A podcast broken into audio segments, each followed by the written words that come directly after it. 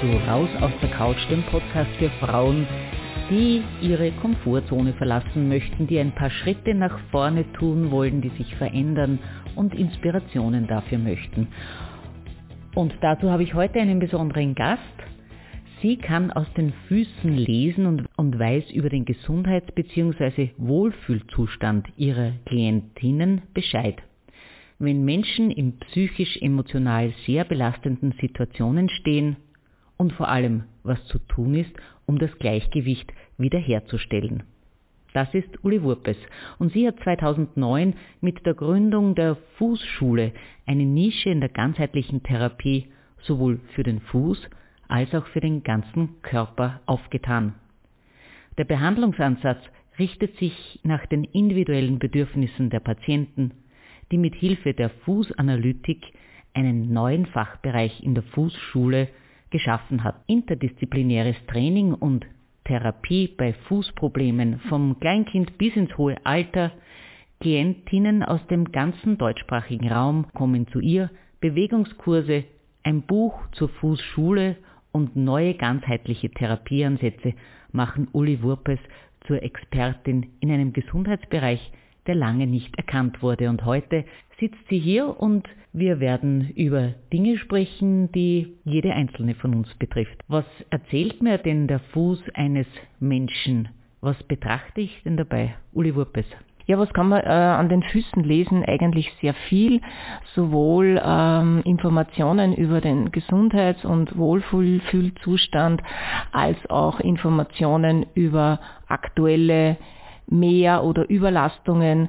Und äh, die Frauen sind da oft sehr dankbar, wenn man am Fuß einfach sieht, so wo sie jetzt gerade stehen, ohne da viel erklären zu müssen, weil die Frauen ja wirklich äh, sehr überlastet sind durch diese Multitasking-Fähigkeit, die wir alle ja mitbringen, gibt es mehrfach einfach gleiche Überlastungssyndrome und da ist man es oft schon ein bisschen leid, die zu erklären oder bringt sie auch nicht unbedingt in Zusammenhang jetzt mit körperlichen Symptomen.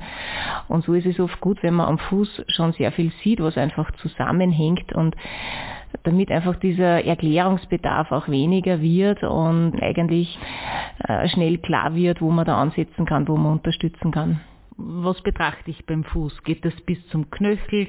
Ist das nur die Fußsohle? Sind das die Zehen? Der ganze Fläche, mit der ich auftrete? Ja, erst einmal äh, möchte ich da noch festhalten, dass also mein Hauptkriterium äh, der Analyse ist natürlich der Fuß, aber ich äh, schaue mir dann schon immer den ganzen Menschen an. Das, ist, das heißt, also Körpersprache ist eigentlich das Thema, speziell halt dann der Fuß bei mir. Aber ähm, am Fuß selber schaue ich mir einfach einmal an, wie wirkt die, die Haut. Es gibt sehr viele Zeichen, die, die man über die Hautmerkmale deuten kann. Dann ganz interessant sind auch die, die Zehen, also es, ist, es klingt ja recht lustig, wenn man das so erklärt, äh, die Form, die Ausprägung, die Größe der Zehen oder der Zehenbogen, das ist so die Linie, die man zieht vom kleinen Zeh bis zum Großzeh. Das alles ist sehr aussagekräftig, auch die Form des Fußes oder die Proportionen von Ferse, Mittel- und Vorfuß. Also da gibt es unzählige Dinge, die äh, ein geschultes Auge dann in relativ kurzer Zeit erfasst und da hat man schon ein ganz gutes Bild von einem Menschen. Sie haben ja in Ihrem Buch Fußsprache, Erkennen und Verstehen, ja so ein paar Basics dargestellt, aber das Entscheidende ist, glaube ich, dass dann der Profi drauf sieht. Und es gibt ja auch, das haben Sie entwickelt, eine Typologie der Menschen, die sich aus den Füßen ablesen lassen. Was ist denn das? Ich weiß nicht, ob das wirklich so der richtige Ausdruck ist. Es ist mehr oder weniger ein Charaktertyp, ein Persönlichkeitstyp, den man da eigentlich sehr schnell findet und sie dadurch natürlich auch viel besser auf das Gegenüber einstellen kann. Aber wie gesagt, ich orientiere mich auch an den Zeichen des restlichen Körpers. Wie ist die Körpersprache? Wie bewegt sich dieser Mensch? Wie spricht er? Wie atmet er? Und wie passt dann dieser Eindruck vom Fuß dazu? Und mit ein bisschen Erfahrung, also ich mache sehr lange schon Körperarbeit, Bewegungsarbeit, das mache ich jetzt schon über 25 Jahre, da kriegt man sehr gutes Gefühl für Menschen. Und wenn dann auch noch die Liebe zum Menschen generell dazukommt, also wenn man das einfach gern macht, mit Menschen zu reden und Menschen kennenzulernen, dann ist es einfach äh, sehr interessant dann rundet der Fuß mit diesem Detailwissen, was ich mir da eben erarbeitet habe, dieses Bild eigentlich sehr rund ab. Jetzt vielleicht, dass wir das noch klären, wie viel medizinisches Wissen, wie viel Schulmedizin, aber auch andere Bereiche spielen in Ihre Diagnostik hinein. Ja, da kommt eine, weitere Liebe oder ein Hang zu, ich möchte mehr wissen immer dazu und auch die Anatomie des Menschen, das hat mich schon immer sehr interessiert. Ich habe da sehr viel gemacht und diese Fußanalysen, die ändern sich also immer wieder, die verändern sich, die, die werden erweitert und da bin ich gerade eben dabei, auch sehr viel äh, von dem Stoffwechselwissen, was mir über die Füße, zum Beispiel über die Fußsohle erkennt man sehr gut äh, Zustände der Organe, der Gewebesysteme, der Drüsen, da kann man den Energielevel eines Menschen sehr gut überblicken. Da sieht man auch den Darm. Der Darm ist äh, mittlerweile bei uns auch ein Schwerpunkt. Wir haben also diesen Fußschule Health Bereich neu eröffnet vor einigen Wochen und beschäftigen uns da auch äh, mit Mikrobiom, auch mit Diagnostik, wo wir sehr viel mit Ärzten zusammenarbeiten. Ärzte waren auch schon in den Ausbildungen, die ich gebe zur Fußanalytik und äh, mir freut es immer wieder, wenn also da sehr interessante Kooperationen entstehen. Also es ist durchaus möglich, dass ein Arzt äh, jemanden schickt, einmal zur Fußanalyse und vielleicht wir machen dann auch noch Mikrobiomdiagnostik und machen vielleicht auch die Therapie dazu und dann schicken wir den wieder retour zum Arzt und der macht eben dann noch sein Labor, sein Blutlabor oder Vollblutanalyse, was auch immer und so ist es einfach sehr spannend, weil man sehr viel lernt. Äh, wir von den Ärzten, die Ärzten vielleicht von uns durch die ganzheitliche Betrachtung und auch die Therapie ist ja bei uns sehr ganzheitlich aufgestellt, die Physiotherapie am Fuß. Und so fließt dieses schulmedizinische Wissen da auch ein. Also anatomisch haben wir da sehr viel integriert in diese Fußanalytik. Wie kann man denn Erschöpfung und Burnout-Gefahr beim Menschen erkennen? Denn das ist ja etwas, womit wir im Moment schon sehr zu kämpfen haben, den eigenen Wohlfühlzustand auch stabil zu halten oder zu verbessern. Ja, also das merkt man mit einem etwas geschulten Blick auf den Fuß eigentlich sehr, sehr schnell, dass es bei einem Menschen einfach sehr überschaubar ist mit der Energie. Ich formuliere es meistens so, weil äh, da gibt es Zeichen, die sieht man sehr gut an der Fußoberseite, aber ganz genau sieht man es eigentlich an der Plantarenseite des Fußes, das heißt auf der Fußsohle. Und äh, da orientiert man sich sehr viel an der Farbe der Haut, an, an Hautfalten, an energiereichen Punkten wie zum Beispiel der Niere, der Darm, der ist meistens, also bei Überlastungen, auch schon in einer ziemlichen Erschöpfung, ohne dass man vielleicht am Anfang sehr viel äh, Symptomatik entwickelt. Und man sieht diese Kopflastigkeit bei sehr vielen. Also wir haben ja jetzt hauptsächlich Frauen wahrscheinlich, die uns zuhören. Äh, Gerade bei den Frauen ist es sehr häufig, dass einfach die sehr viel Energie für die Kopfbereiche, Lungen, Herzraum aufgewendet wird und dann eigentlich so für den restlichen Körper kaum mehr was überbleibt. So typisches Zeichen wäre auch die ständig kalten Füße, die kalten Extremitäten, vor allem ab der zweiten Tageshälfte, Abend. Dann diese Dauermüdigkeit, Erschöpfung zwischendurch durch, dass man also so das Gefühl hat, mach, ich könnte im Sitzen einfach einschlafen. Dann Unterbrechungen des Schlafes. Und äh, wenn also solche Äußerungen fallen im Rahmen einer Analyse, dann schaut man am Fuß und dann weiß man eigentlich ziemlich genau. Und dann gibt es eben die Möglichkeit, das auch noch diagnostisch natürlich zu machen, auch über non-invasive Möglichkeiten. Man kann die Stressbelastung sehr gut messen, mittlerweile mit HRV-Messung oder über den Urin. Da kriegt man eigentlich sehr verlässlich dann die Bestätigung dafür. Und das funktioniert sehr gut. Die Fußanalytik so als Orientierung, was möchte ich denn von der Diagnostik oder was wäre jetzt nötig, ist eher ein normales äh, eine normale Blutabnahme einmal vorteilhaft oder das Messen vom Hormonstatus oder soll man da eher schon in diese Stressparameter reinschauen. Also es ist die Fußanalyse hier ein gutes Instrument, ein bisschen zu wissen, ach, wohin wende ich mich, ja, weil es ist oft schwierig, wenn sich eine Frau überlastet fühlt, wo geht man hin? Geht man zur Gesprächstherapie, geht man zum Allgemeinmediziner, geht man zum äh, Internisten eine Gesundenuntersuchung machen?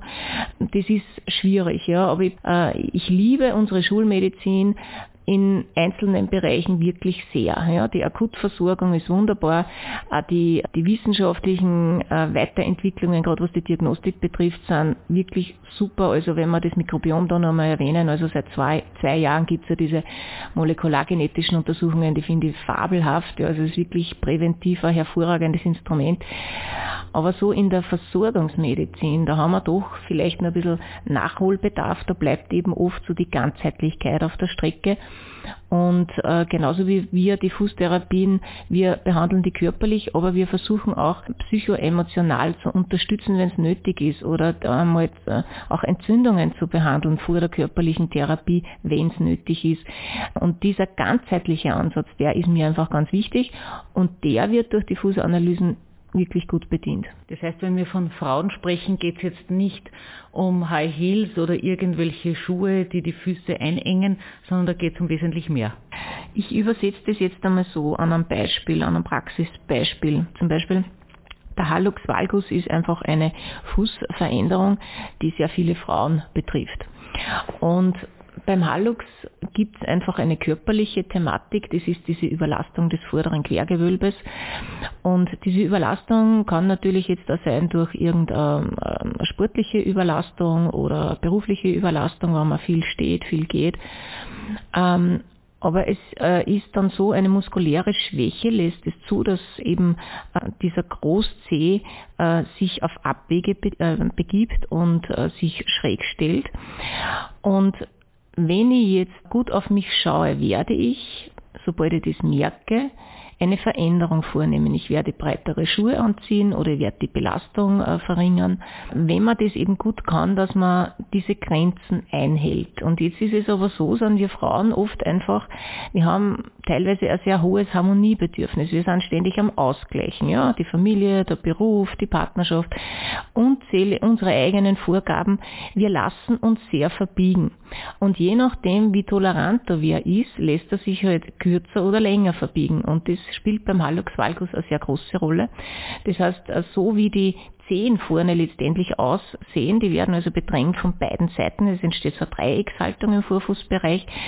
Wie lange lasse ich das zu? Auch bitte High Heels engen mich ein. Und äh, unter der Sichtweise versuche ich das immer zu erklären. Das heißt, dieses Nein sagen ohne schlechten Gewissen, das ist beim Hallux einfach ein zentrales Thema und das steht da wirklich ausführlich beschrieben in meinem Buch drinnen, weil das wirklich etwas ist, was sehr, sehr viele Frauen betrifft. Und man weiß, man hat vielleicht Überlastung, man hat ab und zu hohe Schuhe an, aber bitte, liebe Frauen, ziehen Sie Ihre High Heels dann an, wenn Sie das wirklich möchten, kurzfristig und überschaubar überschaubar und wenn Sie sich aber trotzdem gut um die Füße kümmern und die Dosierung richtig wählen und auch dann Nein sagen, wenn Sie merken, jetzt ist aber wirklich zu viel, dann wird das auch okay sein. Es ist wirklich diese Tendenz, wenn man hat zum Hallux valgus, dann ist man tendenziell immer auf der Ja-Sager-Seite. Ja. Fühle mich nicht wohl, aber ich gehe da trotzdem hin. Es gehört sich ja, es schickt sich ja. ja. Na, ich ziehe dann trotzdem lieber die hohen Schuhe an, weil es schaut ja gar nicht so gut aus. Also zur Persönlichkeit stehen, zu den Bedürfnissen stehen, das ist ein Thema des Hallux valgus. Also ich bin jetzt während unseres Gesprächs aus den Schuhen geschlüpft und jetzt barfuß unter dem Tisch. Wie ist denn das mit dem Barfußgehen? Im Sommer draußen wird es so als Sommerfeeling vermittelt, im Winter in den Socken, in den eigenen Räumlichkeiten barfuß herumlaufen. Wie gut oder weniger gut ist denn das tatsächlich? Es war ganz interessant. Ich habe gestern einen Vortrag gehalten und da waren die Teilnehmer des Vortrages, das war in einem, in einem großen Seminarraum, waren zuerst alle in den Schuhen und wie ich dann barfuß auf die Bühne gegangen bin, äh, haben sich schon die ersten befreit genug gefühlt, die Schuhe einmal auszuziehen. Ganz am Ende des Vortrags waren alle aus den Schuhen, sie haben sich sehr wohl gefühlt, waren erleichtert, dass man das einfach so machen kann. Also generell gilt einmal raus aus den Schuhen, aus den Socken, aus den Strümpfen, immer, wann es irgendwie geht, wenn sie sich das selber erlauben oder vielleicht können sie einmal so ein Exempel setzen, dass sie einfach mal sagen, ja, ich ziehe die Schuhe jetzt einfach einmal aus und das ist auch okay und sie werden merken, sie werden nicht alleine bleiben, das kann ich Ihnen garantieren. Grundsätzlich gibt es überhaupt nichts dagegen, auszusetzen, barfuß zu gehen. Also viel, viel öfter ist, was das die meisten von uns tun. Außer wenn sie sehr vorgeschädigte Vorfußbereiche haben. Das heißt, wenn also so ein Quergewölbe wirklich ganz durchgebrochen ist, dann ist es nicht unbedingt so die erste Wahl. Wobei Barfußschuhe und Barfußsocken sind sehr gute Möglichkeiten, dass man trotzdem da ein bisschen zum Barfußgehen kommt und Sie müssen einfach wissen, Barfußgehen ist immer automatisches Fußtraining und zwar Fußtraining der kurzen Fußmuskeln und wir brauchen sehr viele, sehr viel mehr Reize an die Fußsohle, weil wir einfach viel zu viel in den Schuhen sind.